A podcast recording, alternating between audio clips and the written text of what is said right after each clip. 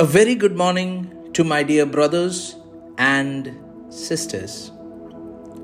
Today, I want to talk to each one of you on the topic the only choice.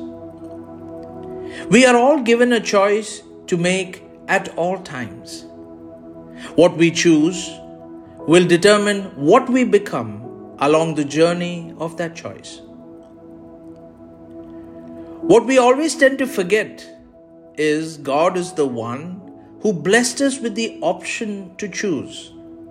Otherwise, we would have become like robots.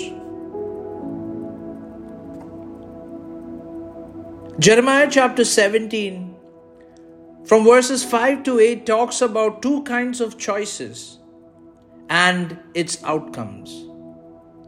The first choice is of a person who puts their trust in mere humans, who rely on human strength and whose hearts are away from the Lord. And it says that such people, when they choose in this ways, they tend to have no hope for a future. On the other hand, the person who trusts in the Lord and have made the Lord their hope and confidence such people will be like trees who are not bothered by any months of drought. Their leaves stay green and they never stop producing fruit because their hope and confidence is God. I want to ask each one of you right now has God been one of your choices? Or has He been your only choice? If each one of you have kept God as one of your choices, I want to ask you right now to come to God and say, Lord, I'm really sorry for keeping you as one of my choices, but rather, right now, I repent for what I have done and I want to keep you as my only choice.